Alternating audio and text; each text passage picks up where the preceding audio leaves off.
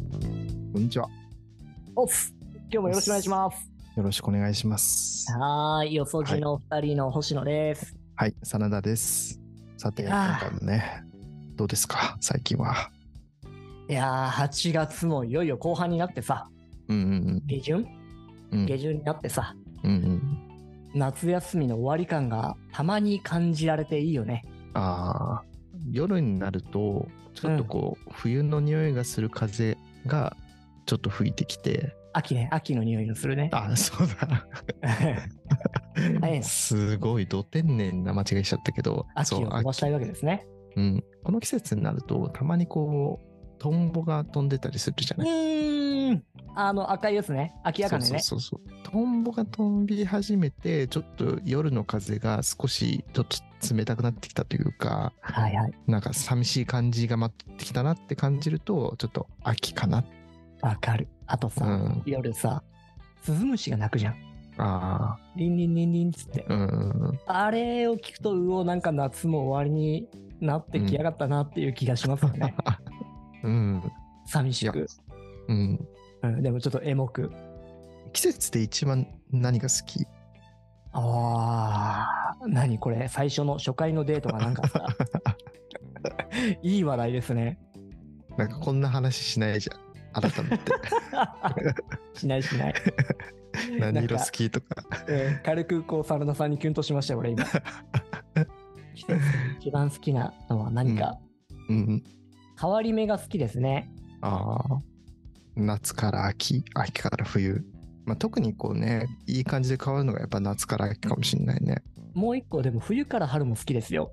あー確かに夏から秋はなんかさ、うん下り坂のエモさを感じるじゃないですか。うんこう特にこう、夕暮れにエモさを感じるというか、うんうんでも冬から春は朝ににエモさを感じるようになってくるというかさ、ああそうねうん、この日が昇るエモさを感じるというか、うんうんどっちもこう、好きですね。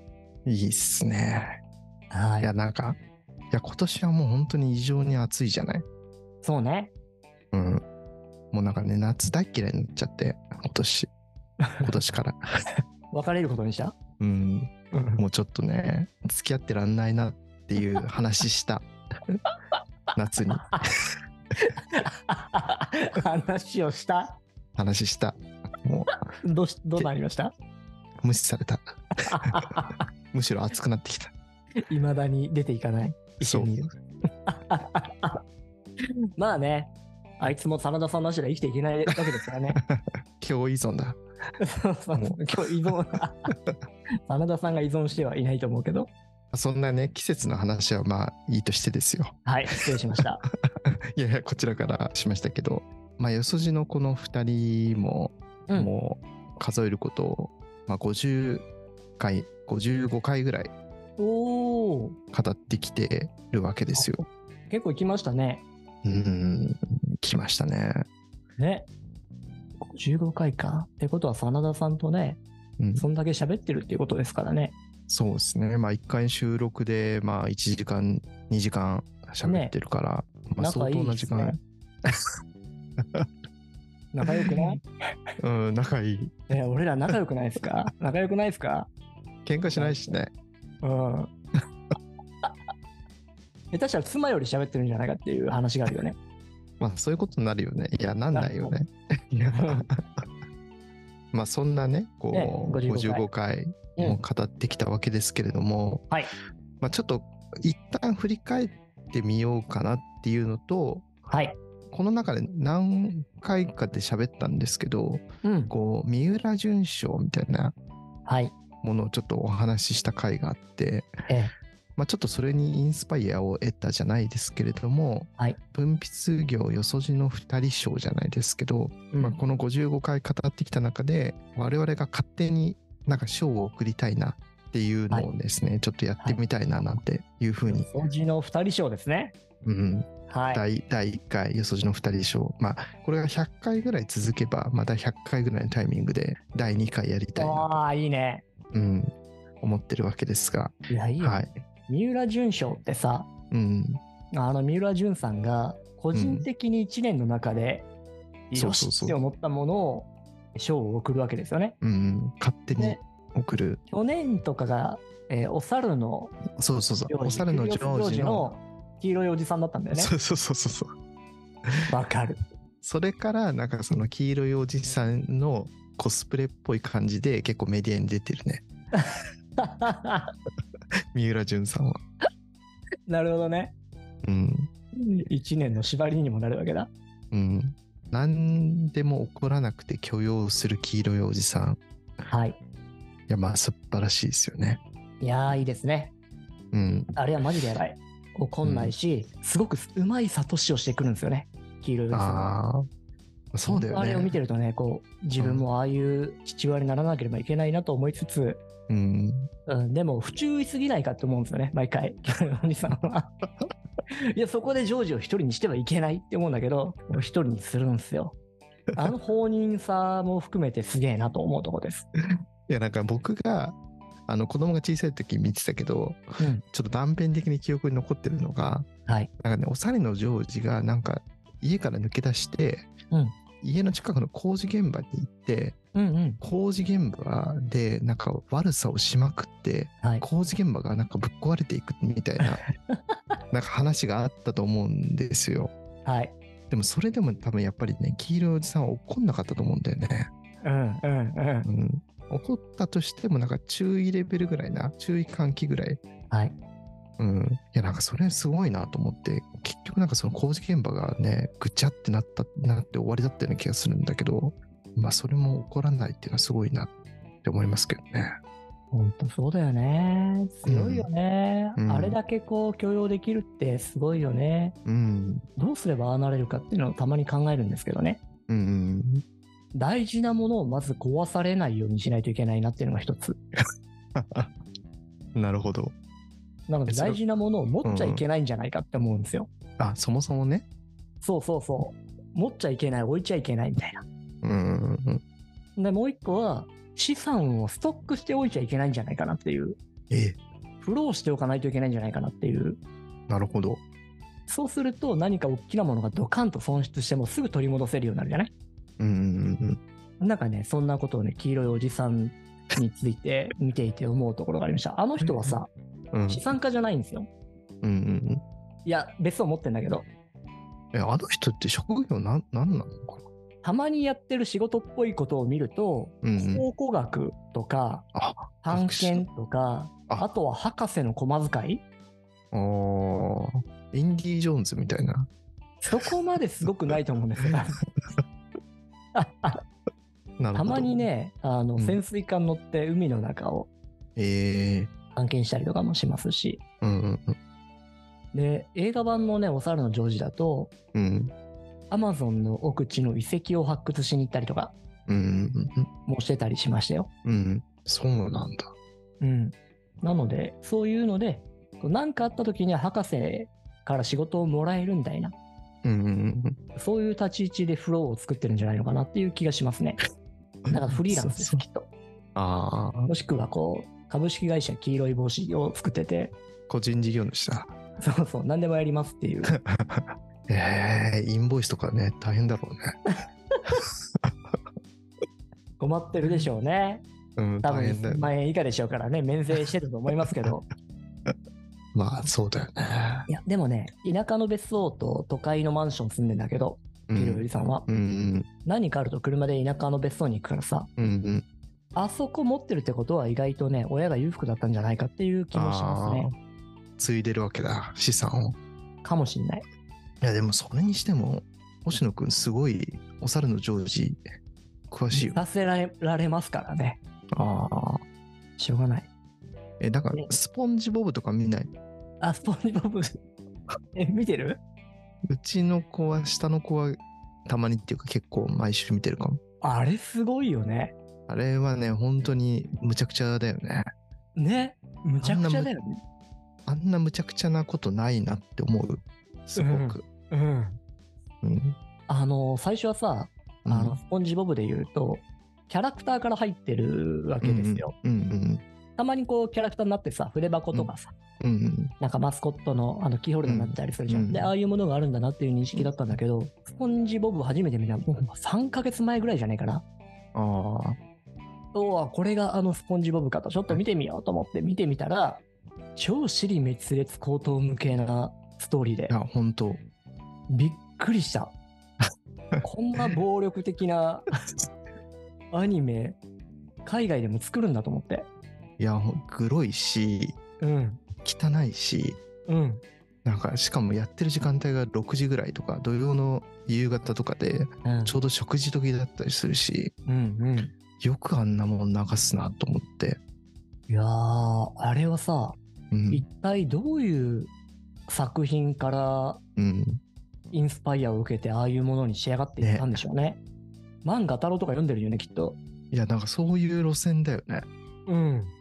こう、ね、ディズニーとかそういう流れはなこうなさそうな感じするし、なんかシンプソンズとかちょっと、あんま見たことないけど、はいはいはい。パワーパフガールズとか、はいはいはいはい。そうね、そうね。なんかああいう路線なのかな。あと、サウスパークとか。あー、完全にそうだね。うん、あるか、海外にもあるな、そう言われると。そうそうそう。だああいうなんかね、暴暴力的というか、ナンセンナンセンスだし、うん。うん、なんかツッコミ役がいないから、ただただなんかそう、だねただただ拡散していくよね。そうん。う。わかる。いやー、本当に、まあ、日本のアニメも多分いろいろむちゃくちゃなのあるけど、うん。まあ、あれもね、長いけど、あんなにナンセンスなやつがずっとやってるなんて、結構不思議な感じするよね。いやー、多分海外でも親から嫌われてるアニメナンバーワンじゃないですか、あれ。うん。あんま詳しくわかんないけど。ね、なんかまあ、クレヨンしんちゃんとかもなんかそういうのちょっとあるかもしれないけど、うんでもね、そクれレヨンしんちゃんとかこうね、ツッコミ役が、こう、ミサエさんがね、うん、ほら、しんのすけをやってくれますからね。うん。抑えが効きますけど。あさてですよ、いい加減本題に入らないといけませ んよ。そうですよ。また脱線しちゃった。脱線やべえな。今回の脱線はやべえな。はい。そう。んで、50回ぐらいやってきて、うんで、まずは、こう、よそじの二人賞。えっ、と、僕の方からちょっと選んでみて、このエピソードに関しては僕の方から選んで、はいで、次、次回は星野くんが選ぶという感じにできればなと思ってるんですが、僕は3つほどピックアップすると、はい。まずはね、一つ。これはエピソード16で、自慢話でも武勇伝でもないあー一般男性の話から見えた生きづらさと男らしさのことうん。っっていうこう本、清田孝之さんがうんうん。書かれた本のエピソードですね。はい。で、この清田さんっていうのは結構あのーフェミニズム系のこう本を書かれてたりとか、うんちょっとまあ生きづらさみたいなところをこうテーマにした本を書かれたりして、まあ、まさに文筆業の方ですけど、うんうん最近もあの著書を出されていてそれもちょっと今読んでるところですがうんそれまでこうあんまりこうフェミニズムというかなんかそういったものに対してあんまりこうアンテナを張ってなかったけど、まあ、この本に出会ったりしてでこの著者の清田さんの本とかに触れる中でちょっとそういったものをこう考えるきっかけになったかなっていうところでこう選びましたというところですね。なんか、はい。ソフィスティケイティッドですね。そうですかね。洗練されてますかね。さすが、こうね、50ぐらいになってる真田さんの皮を1枚か2枚剥がした感じのとこにある皮が出てきましたね。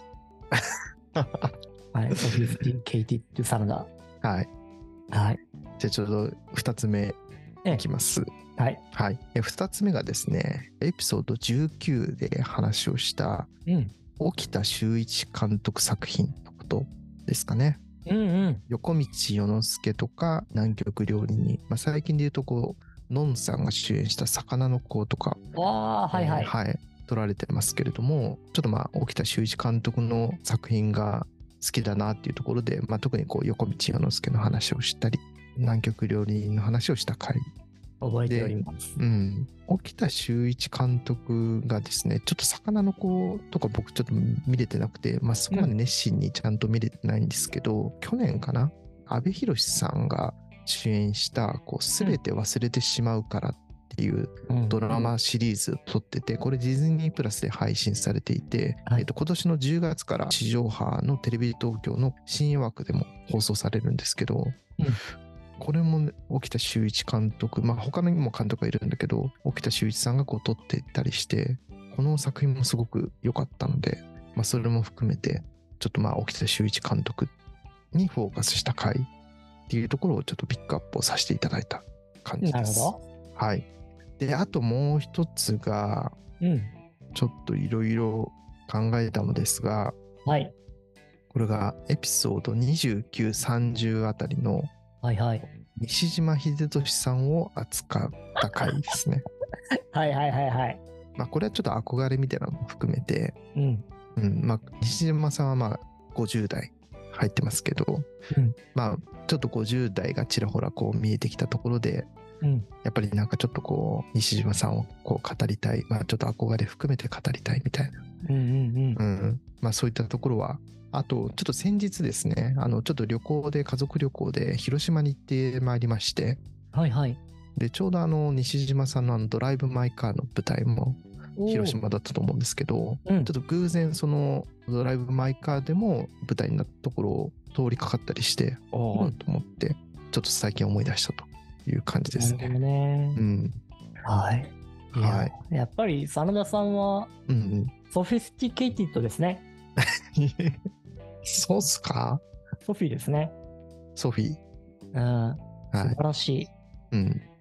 よくさ、俺と真田さんの思考の違いみたいなことをね、考えるんですよ、俺は。 うん。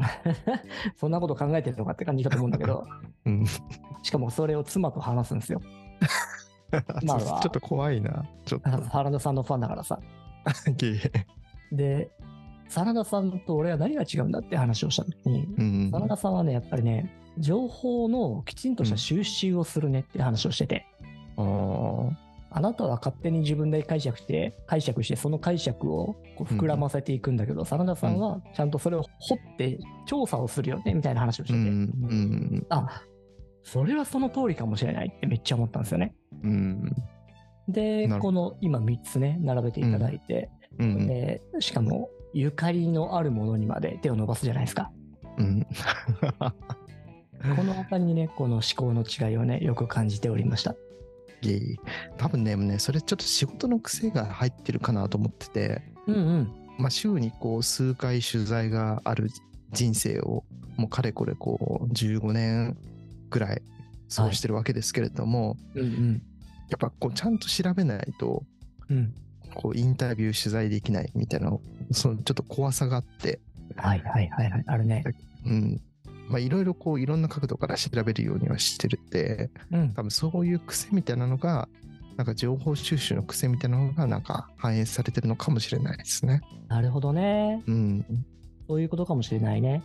うん。うんうんうん。という中でですね、はい僕。は今回、よそじの2人、真田師匠として、はい。この3つ気になったところで言うと、清田さんの本、あと、沖田修一監督、えー西島秀俊さんうんこの中からぜひ賞をあのあげたいのは沖田修一監督作品お沖田ー修一さんですね。横道を乗せて。はい。まあちょっと我々が今神田の方に、まあ、うオんフィスというか、っていうのをち ょっと仕込もうとして、まあ、実際にあの物件ありますけど、うん。まあ、それが、えー、と神田横道という一応ブランド名でやっていこうかとはい。いう話になっていて、まあ、その横道もちょっと横道洋之助の横道から来てるっていう、まあ、一応そのネーミングはあの星野くんがつけましたけれども、すごい適当につけたよ ね。うん。うんまあ、横道洋之助のこう原作は吉田修一さんっていうまあ作家さんですけど、うんうん。沖田監督が書く世界観としてそのちょっと横道とか王道のそのストーリーではなくてちょっとなんかその、まあ、少し屈折していたりとかうん、まあ王道より少し離れているようなこう人にフォーカスを当てたりするのがうまかったりしていて、はいはいはい。うん、で今やっぱりその今の時代としてなんかちょっとそういうのがやっぱり必要必要っていうかヒーリング作用があるというかうん。沖田さんが描くようなこう世界観とかっていうのが少しなんかまあ癒されるみたいなのもあって、うん。うん、なんか僕としてはなんかすごく自分の生きていく上で沖田さんの作品っていうのが結構なんかそういった要素があるなと思って、なるほど。うん、好きだなと思って、まあ、ぜひ分泌業素地の2人真田翔としては沖田さんを選びたいなと思っております。ありがとうございます。はい。じゃあ、沖田監督おめでとうございます。勝手に、 名誉ある賞。真田さんからね、絵はがきが多分届くと思うんで、送んないおめでとうございますっていう。男女見舞い。うん。ファンレターかなんか送っといてください。はい。いや、いいですね。なるほどね。そういう判断になったんですね。うん。まあ、あとね、その神田横道っていうわ、その我々のこう、まあ、オフィスみたいなところのこうネーミングみたいなのも、うんやっぱなんか横道っていいよなと思いますし、いいよね。うん。横道は、ふと行かないといけませんからね。うん。意識していかちゃいけいけませんからね。うん。ところで、真田さん、この横道オフィスに何回来たことあります 100回ぐらいですかね。マジもったいねえから、ちゃんと来て。ちょっとあの8月はあの、はいちょっといろいろ休みあったりとかちょっと体調崩したりとかねあったんですが、9月は行きますんではい。よろしくお願いします。いつ来ても誰もいない。はい。超そう贅ですね沢な空間として私今使っておりますから。。はい行きますす、参りますたまに横道しに来てください。はい。はい。さて、それでは、えー今回のうんう素ん地の分泌業よそじの二人賞、真田賞は、沖田監督が、はい、はい、受賞されたということで、はい。うんうんどうもおめでとうございました。はーいおめでとうございますでは、えーはい今回はこんなところで、そうでますねた次回、次は、分泌業よそじの二人、星野賞にの発表に、ぜひしたいと思いますので、はいどうぞよろしくお願いします。お願いしますはい。それじゃあこの辺で、どうもありがとうございました。また次回